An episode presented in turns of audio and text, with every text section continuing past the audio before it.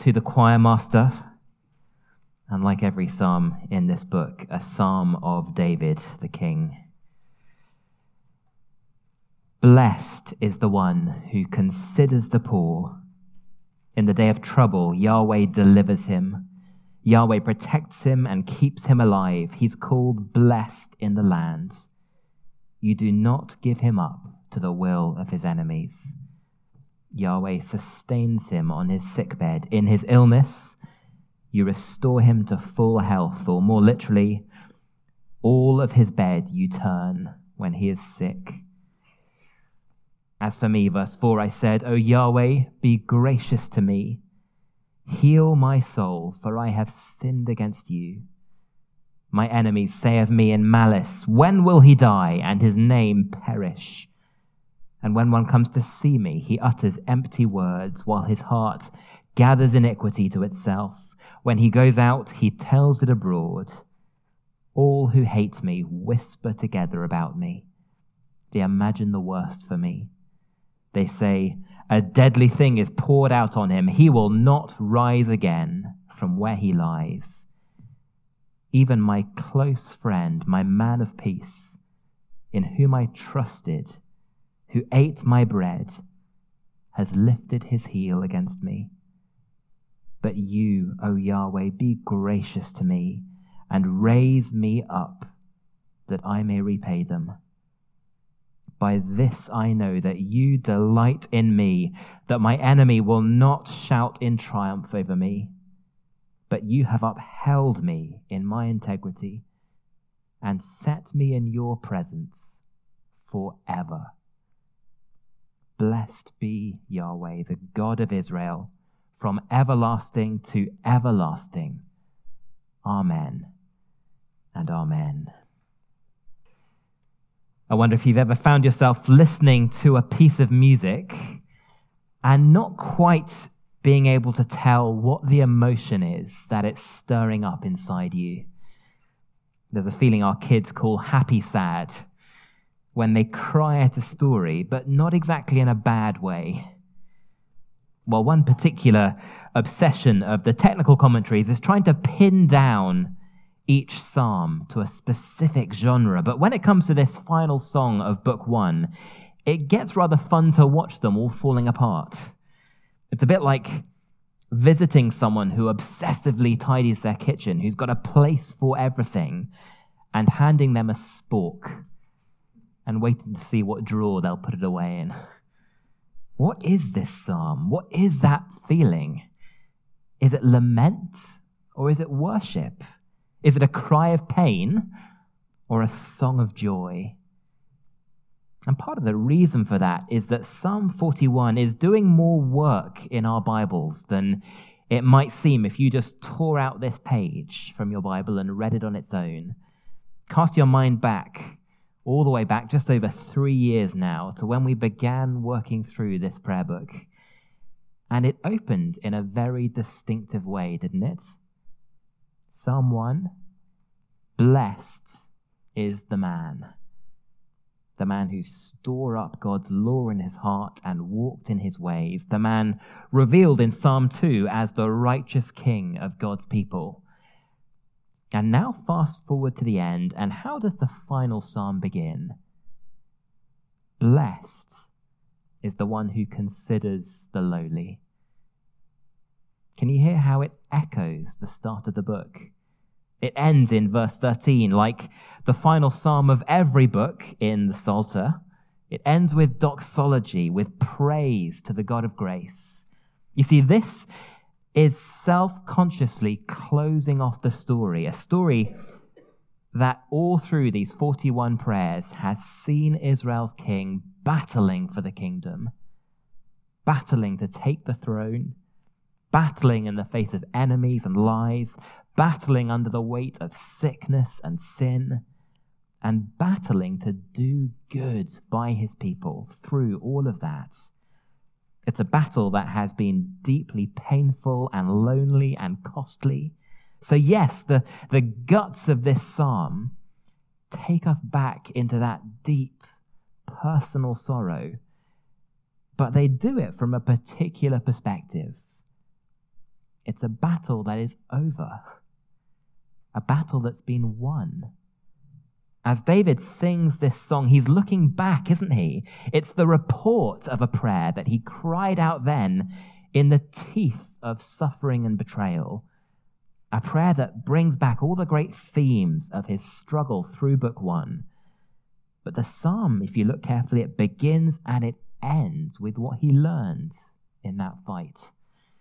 And it's the beginning and the ending which change the tone of the whole thing the great theme of the psalm and the great theme of this whole book is God's delight in his king.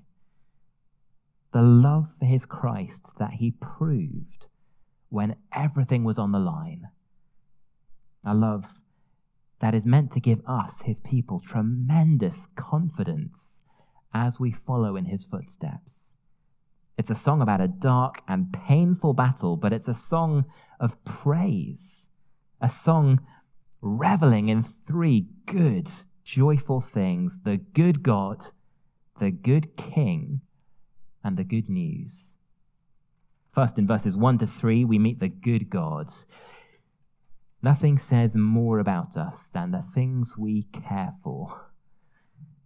Someone might have all sorts of things in common with you. He went to a similar school, he wears similar clothes, belongs to the same church, the same denomination. But if you find out that he spends every waking moment of his free time pulling the wings off Daddy Longlegs, he's probably someone you're going to give a wide berth to, isn't he? While the opening of the psalm lets us in on what it is that absorbs God's heart. What does he care for?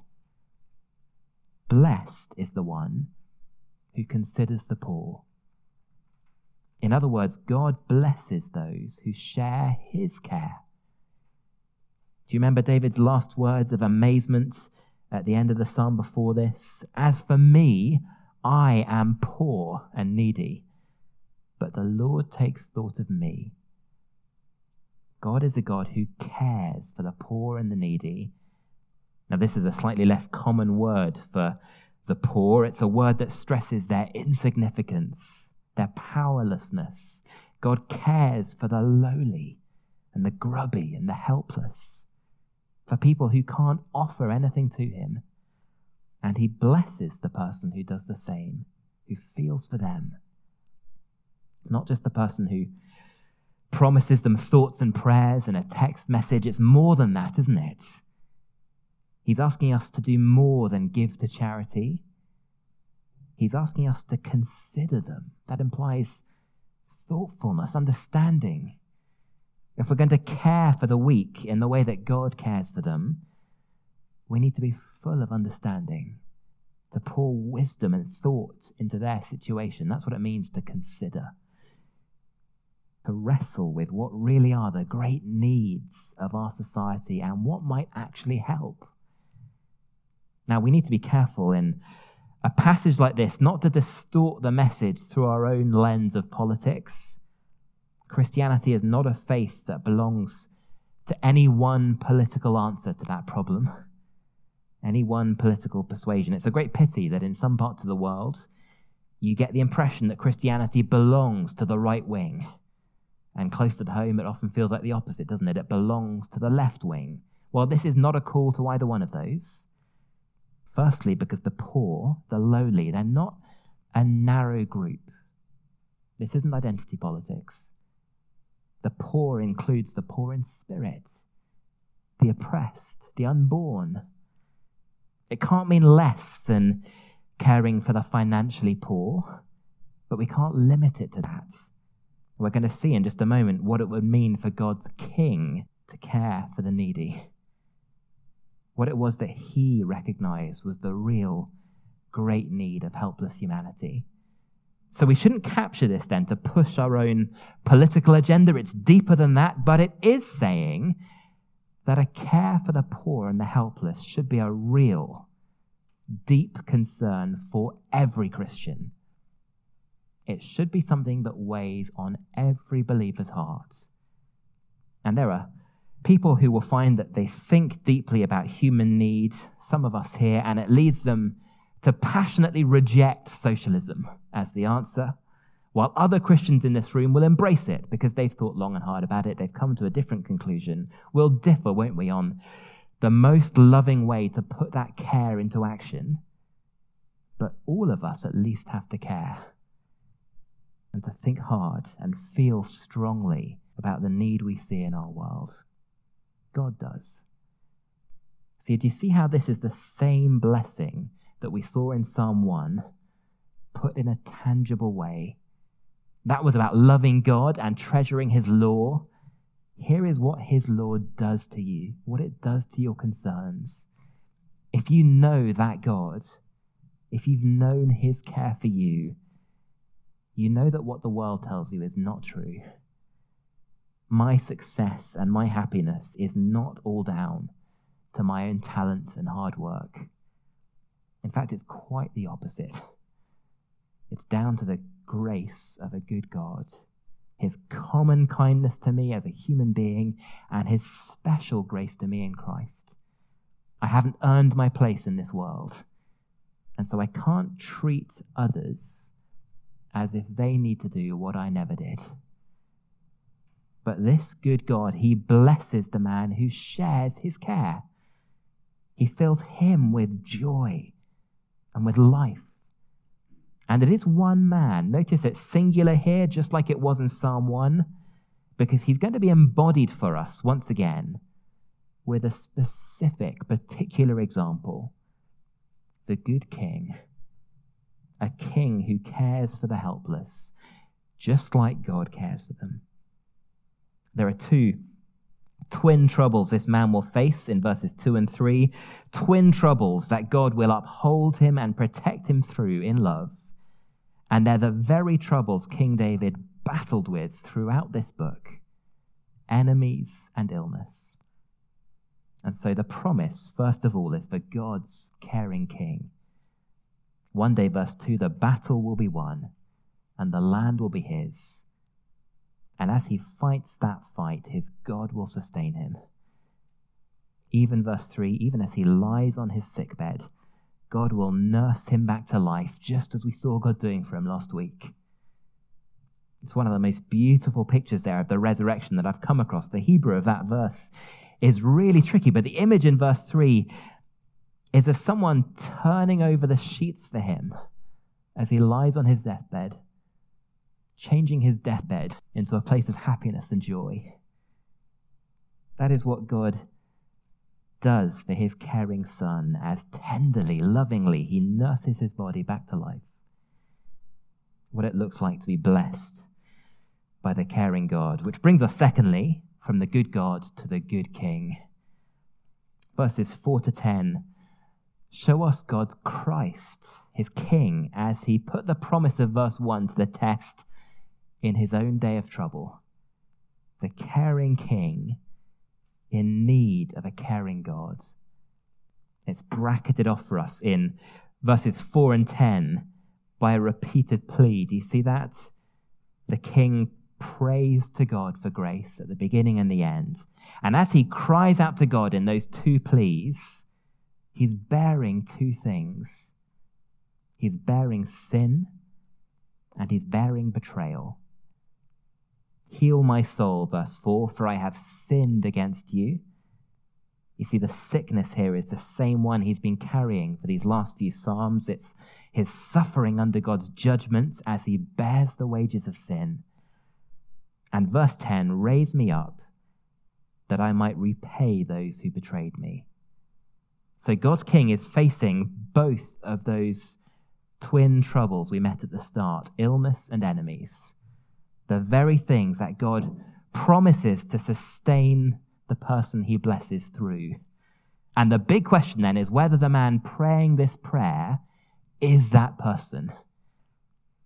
Is this someone who shares God's heart for the helpless? Is this the kind of person God will answer and God will bless? And the more we read on into his suffering over these verses, the more we realize that the answer must be yes.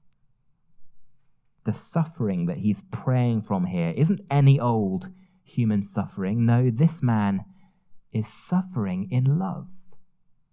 He's suffering because he's a king after God's own heart. Look at the great hope of his enemies in verse 5. It's the one thing they've wanted right through these Psalms, isn't it? When will he die and his name perish? When will the wretched name of Jesus be forgotten? They hated David, who wrote this psalm, because they hated the God he represented. They wanted him forgotten. You might wonder why there has been so much in these psalms about his enemies. To us, it all sometimes seems a bit over the top, doesn't it? A bit melodramatic. Our lives aren't really like that. But the world has a particular reason to hate God's king. Jim Philip is so insightful here. here's how he explains the level of hostility in these prayers. The truth is, you cannot make a stand for God without making enemies. One never really sees what a man is at heart until he's stirred in opposition to Christ and the things of the kingdom. Even natural friendships, he writes, and natural friendliness are no proof against the hate that arises in the human heart when the gospel stirs it.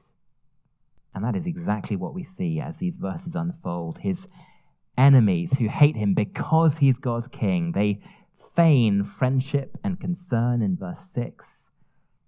But the truth is, they are feasting their hearts on his misfortunes, gathering up the gossip and spreading it abroad, whispering behind his back while he's down, delighting, verse 8, in the rumors that whatever deadly cup has been poured over the king, he will never rise again. This Good Friday, the president of Humanists UK sent out a tweet that managed to go viral, I think simply because it was so unbelievably smug and satisfied with its ability to be rude about Christianity on the holiest day of the year. Here's what she said Just a little reminder today dead people don't come back to life. Well, that was every enemy of God's king, wasn't it? That is exactly what they were saying in glee as he cried out this prayer. And they're the contrast, aren't they, with verse 1? How not to care for the weak and the poor. Here is the caring king suddenly in need of care himself, the king becoming the lowly one, the helpless one, and there's not a soul to pity him. Even the one he trusted, verse 9, even his friend, joins in the rebellion. It's the verse Jesus quoted in John's Gospel on the night he was betrayed. Even the one who eats my bread has lifted up his heel against me. Now, what was going through his mind, do you think, as the Lord Jesus looked at his friend Judas and thought of this psalm?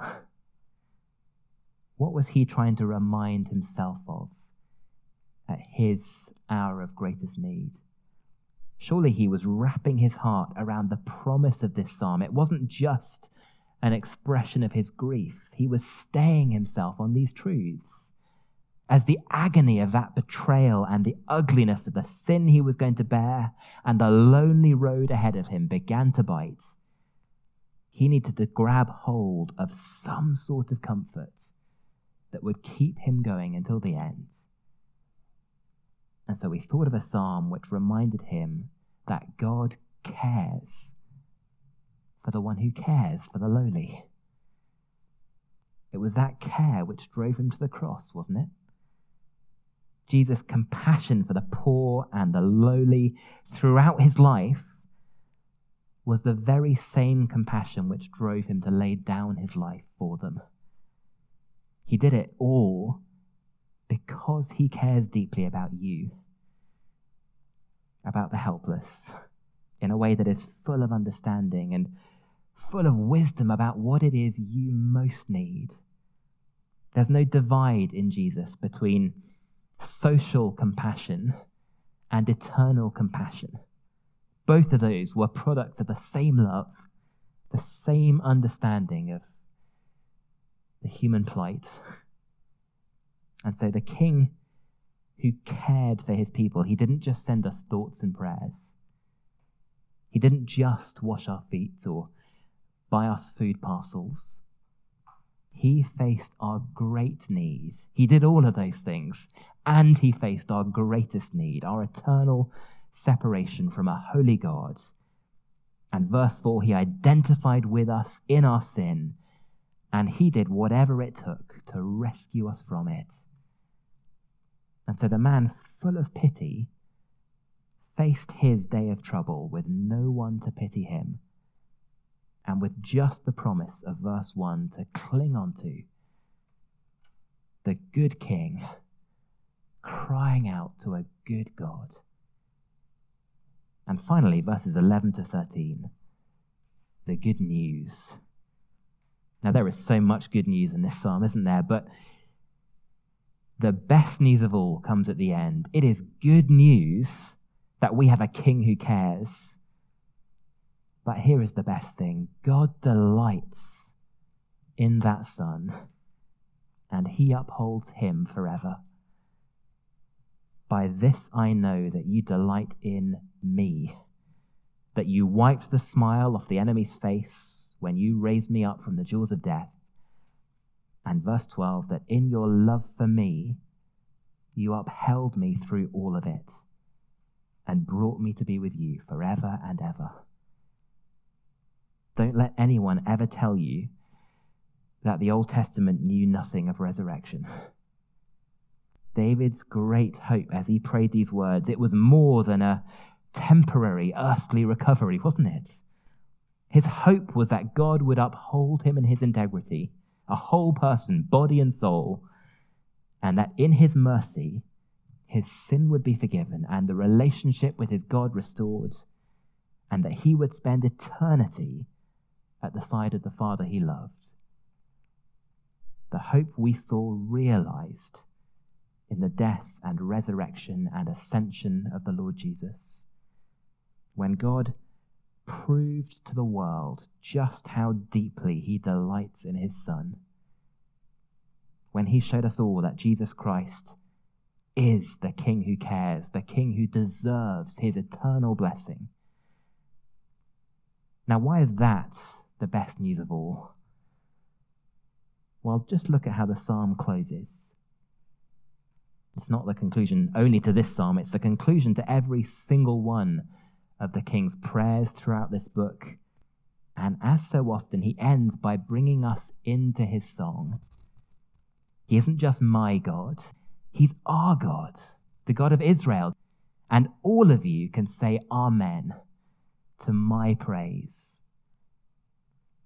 One old preacher put it like this it's as if every one of us is invited with those last two words to add our signature to the end of this book. Amen. So it is good news for us that God delights in his caring king because of the way that God deals with human beings. He deals with us in covenant.